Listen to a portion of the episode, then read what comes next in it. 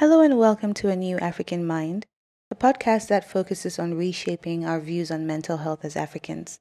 I'm your host, Petrina Eduse. You can find me on Instagram, Facebook, and Twitter as MBS Care for helpful tools and tips about mental health. Today, we're going to be talking about boundaries. Boundaries, boundaries, boundaries. So, we've been hearing this term a lot lately, especially because of social media. We've been hearing about it on TV shows and in movies and so on and so forth. And it may seem like a very foreign concept, right? It may seem like a, a white people thing. But boundaries are actually something that we all need. Boundaries are healthy and very important. And as you may know so far, I like to use analogies. So I'm going to start with an analogy about Ghana and its boundaries. I'll use that to kind of explain why it's important for us to have boundaries in our own lives. So take Ghana, take Kenya, Zimbabwe, Nigeria, Ethiopia, wherever you're from in Africa or around the world. Think about the boundaries that your country has. Another name for boundaries in this case would be borders. So think about your country's borders. And I'm sure off the top of your head, you can think about some of the reasons why countries have borders or boundaries. I'll briefly go through a few functions of borders. One is to demarcate territory, to say that this is where Ghana begins, this is where Ghana ends. And wherever I say Ghana, you can insert your country or whichever country you want to think about. So it's to demarcate and to show that this is Ghana's territory. Another function of a boundary is to say that anything that is in this space belongs to Ghana, so it's worth protecting because it's ours. Another function is to create some form of identity, to say that whoever comes from within these boundaries or within this space is Ghanaian. And there are certain things that are associated with Ghanaians, like our love for boiled egg and saying chali, right? I mean, we're known for a lot more than that. That was a joke, please. Um, so, yeah, so a boundary performs the function of creating an identity to say something about the people that come from within that boundary. Another function is for the distribution of resources. Now, this is actually one of the most important functions of a boundary because when you think about distribution of resources, Ghana cannot afford to provide electricity for all the other African countries around it, right? It can't afford to provide clean running water for all those countries, healthcare for all these countries. And so when there's a budget and when leaders are sitting down to try and figure out, okay, where should we send what, they understand that these resources are limited to areas that are within these boundaries. It also means that any resources that we get from within these boundaries belongs to us. And because of the distribution of resources, it helps with self preservation. Again, because we can't be supporting every other country that you can think of, or every other country in Africa, or even in West Africa alone, it helps us with self preservation. We're able to use our resources within so that they don't get depleted. So these are a few functions of boundaries. And what are the benefits of boundaries? So the functions of boundaries also serve as the benefits of boundaries, right? Distribution of resources, protection, marking of territory, and self preservation. So let's think about this with regards to us as human beings. Why is it important for us to have boundaries? Why is it not a white people concept and it's a human concept? Using the earlier examples that I gave, self preservation is at the very top. When it comes to resources, we don't have unlimited time, we don't have an unlimited amount of strength, we don't have unlimited attention, so, what this means is that we're going to have to manage these limited resources that we have. And having boundaries helps us to do that.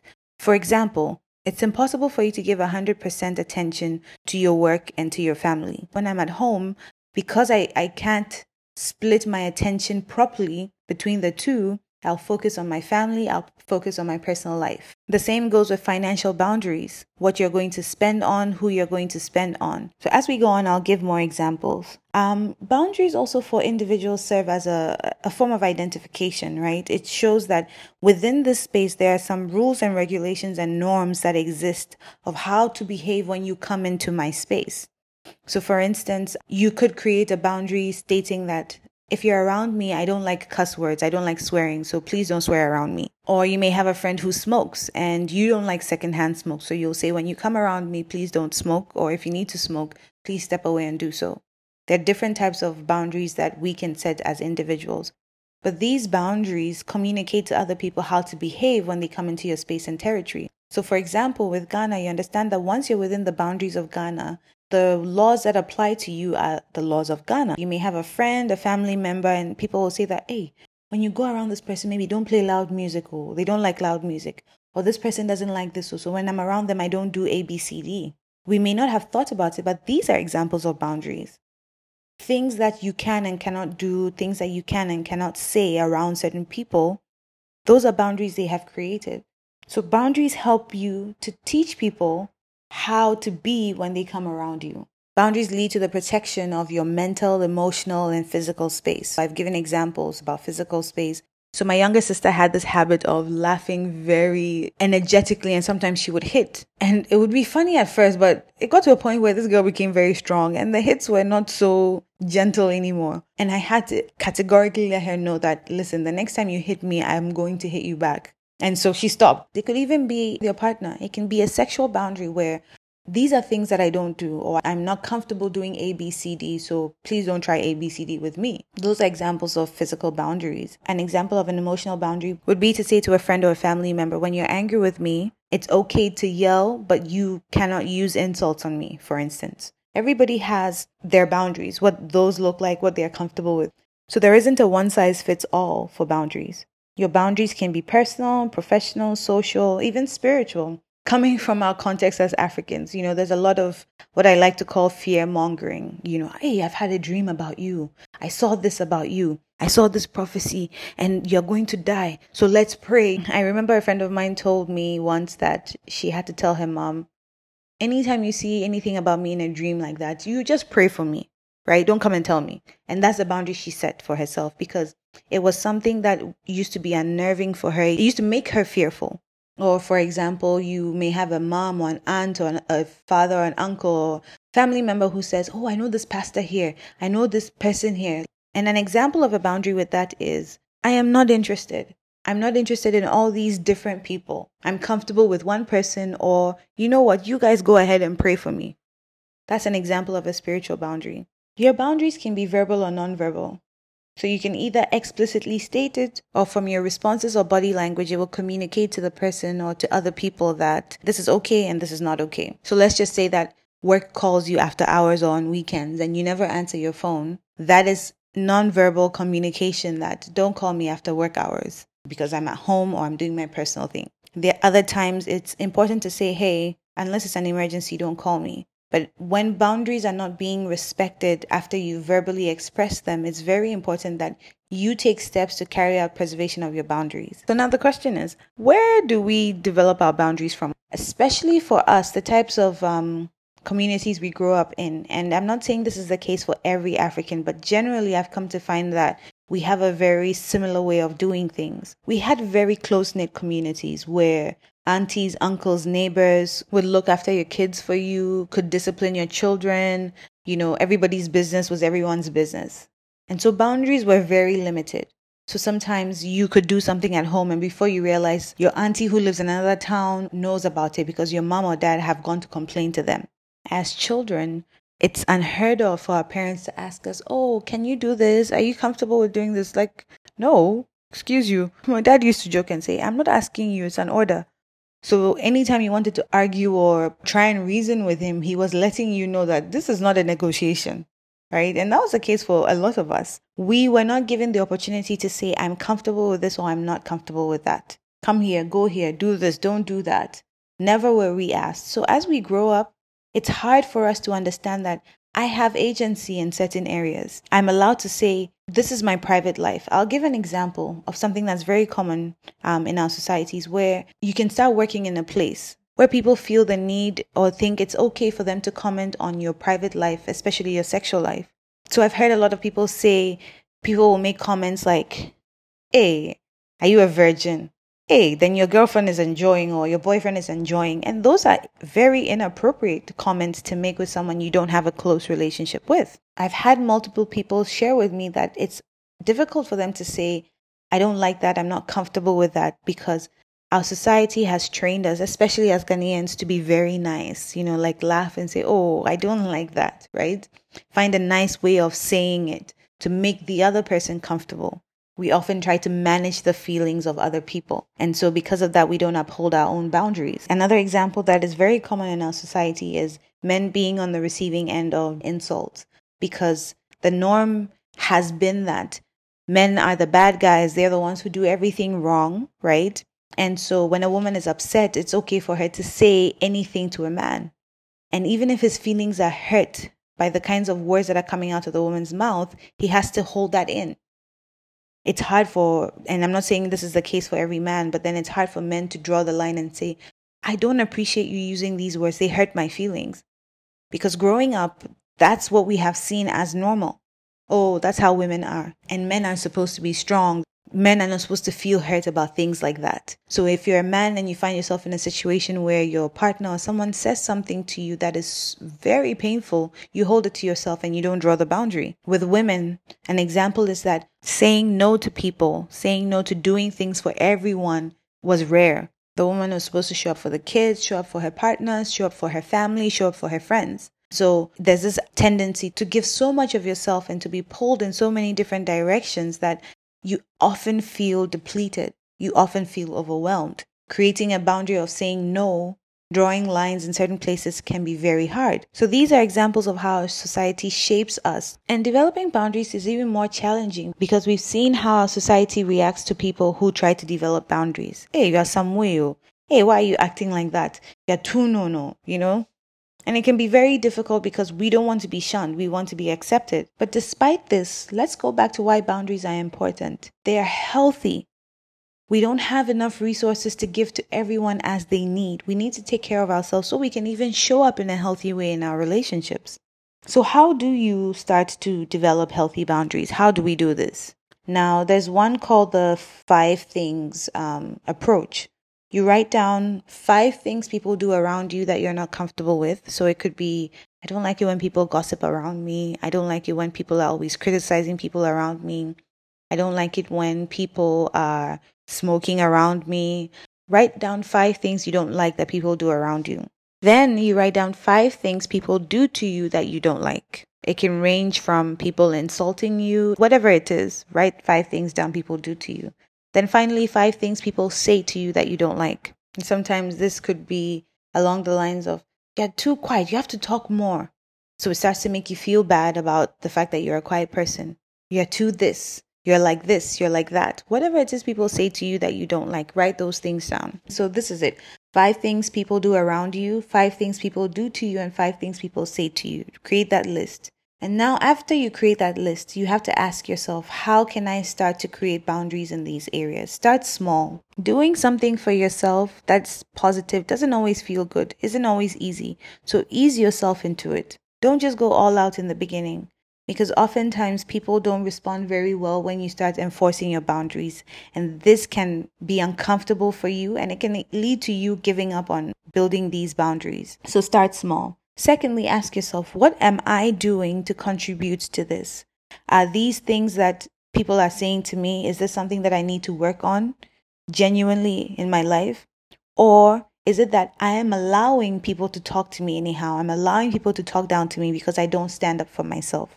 So ask yourself, what am I doing to contribute to my boundaries being crossed? And the third thing I'll say is to remind yourself of why it's important to have boundaries saying to yourself things like, I don't have unlimited resources. I need to protect my mental territory. I need to protect my emotional territory. I need to protect my physical territory. I need to have healthy boundaries so I can show up in a healthy way in my relationships with others. Finally, here are six things I'd like you to remember about creating healthy boundaries. The first one is that boundaries are healthy and necessary. We've talked about this, right? The second one is that it is your responsibility to protect your boundaries and uphold them. What do I mean by this? Think about the, the analogy I gave you before about Ghana. It's not Burkina Faso's responsibility, it's not Cote d'Ivoire, it's not Togo's responsibility to protect Ghana. It's Ghana's responsibility to protect its borders and boundaries. It's the same for you. I often hear people say things like, oh, he doesn't respect my boundaries. She doesn't respect my boundaries. They're always crossing my boundaries. And this is said with the hopes that people will be more respectful of our boundaries. Unfortunately, that's rarely the case. In some cases, yes, but it's rarely the case. People will demand what they demand, people will ask for what they want from you. The world will always be like that. So the question is that are you going to put the responsibility of taking care of you in the hands of others? You have to be consistent about creating your boundaries. I remember how one of my younger sisters had this knack of she wouldn't sleep early, so she'll just pick up the phone when she thinks of something and call me. And anyone who knows me well knows I don't joke with my sleep, so I used to sleep early. But when I'm asleep and I open my eyes and around 11 p.m. there's a call from my sister, I panic. So I answer the phone and she'll ask a random question like, Do you know if this country is this or and I'd be like, Are you serious? I thought it was an emergency. And she was like, Oh, sorry, sorry, sorry. But can I ask you anyway? right?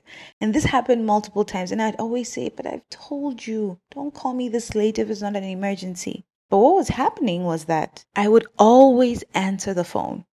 And so that communicated to her that that wasn't a boundary until I started telling myself that, you know what, if she calls me late again, I'm not answering the phone. My rule was if she calls more than once, then it's likely something important. So I will let it ring.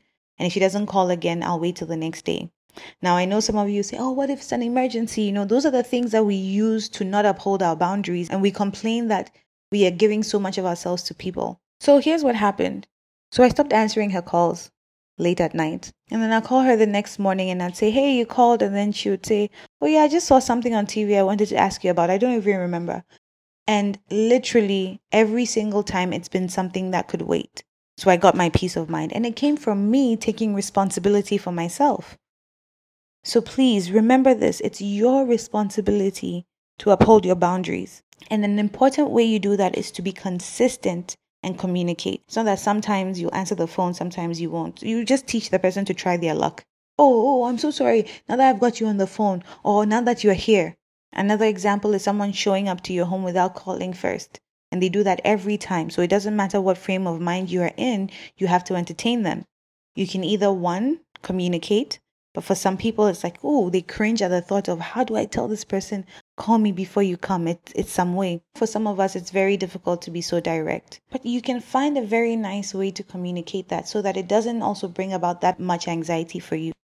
Hey, you know, sometimes I'm not in a good frame of mind. So please call before you come because when I'm not in a good frame of mind, I feel the need to pick myself up and it, it can be very challenging. Find a nice way to say it. For a lot of us, we'll be surprised that it's even because we have not communicated that certain things keep happening. And for other situations, it might be that we're not consistent about upholding our boundaries. So, number one, boundaries are healthy and necessary. Number two, it is your responsibility to uphold your boundary. Number four, you have to be consistent and communicate. Number five, it will not always feel good. It will not always be well received. Anyone who was benefiting from you not having the boundary will push back against it. That's normal. That's okay. Go back to reminding yourself that boundaries are necessary and healthy and that people won't always respond positively to it, but that's okay. You can't please everyone. You have to take care of yourself so that you can show up as a, a healthy friend, partner, sibling, co-worker, employee. So next, it's important for you to know yourself. Know what makes you tick. Know if you are the kind of person who's naturally a people pleaser. And understand that because I have this tendency, it's hard for me to uphold my boundaries. So, what are some of the tools that I can use to uphold them? And it can be as simple as I have a number I give to people for my work and my business, and I have my private line. So, when I'm off duty and it's weekend, I don't answer my work phone. Use every tool you have possible to help yourself in this process. It's not an easy process. It's not like, oh, other people figure it out so easily. And it also depends on the type of boundary and with who you are creating the boundary. So know yourself and understand how you function and how you respond to things. I'm the kind of person who is uh, what we call an empath. I absorb a lot of people's struggles and pain. And for the work that I do, I hear a lot of it. And I realized that it was taking a toll on me because on the other side of things in my personal life, you know, you'll be on WhatsApp and, and Instagram and Facebook and you get forwards about very terrible things happening around the world. So I had to tell those close to me emphatically, and sometimes it wasn't received well. But I needed to protect my peace of mind so I could show up well for my clients. So I categorically said, don't send me any forwards about sad things in this world, terrible things that have happened. I stay away from news about that unless by some accident I see it. But I got a lot of feedback like, then you'll be ignorant in this world. With this work that you do, you have to be very informed, A, B, C, D. And I understood where they were coming from. But at the end of the day, I knew the impact it was having on me. And because of that, they have understood not to send me material like that. So know yourself. And then finally, boundaries can change. They can change based on who it is you're dealing with. So you could take late phone calls from people you're close to, but not coworkers. Even those you're close to, there are some people that you take late phone calls from and some that you don't. And then at some point you can say, hey, I won't take late phone calls from anyone, period. Right? There's so many different ways that you can create boundaries and so many different ways that they can change. So for some business people, they'll say, if your order is less than 24 hours to the, the time you need it, I won't take that. But they might make an exception for someone they're close to, or they might make an exception for a loyal client. Remember that it doesn't make you a hypocrite. Whatever parameters you set, let them be clear and understood. So the six again, let's go through them. Boundaries are healthy and necessary. It is your responsibility to uphold your boundaries, not anybody else's. In order to do that, you have to be consistent and communicate. That's number three. Number four, it won't always feel good or be well received.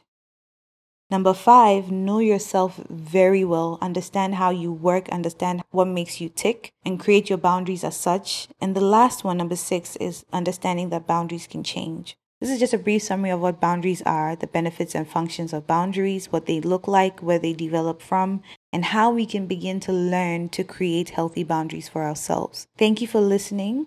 I wish you peace and unconditional love.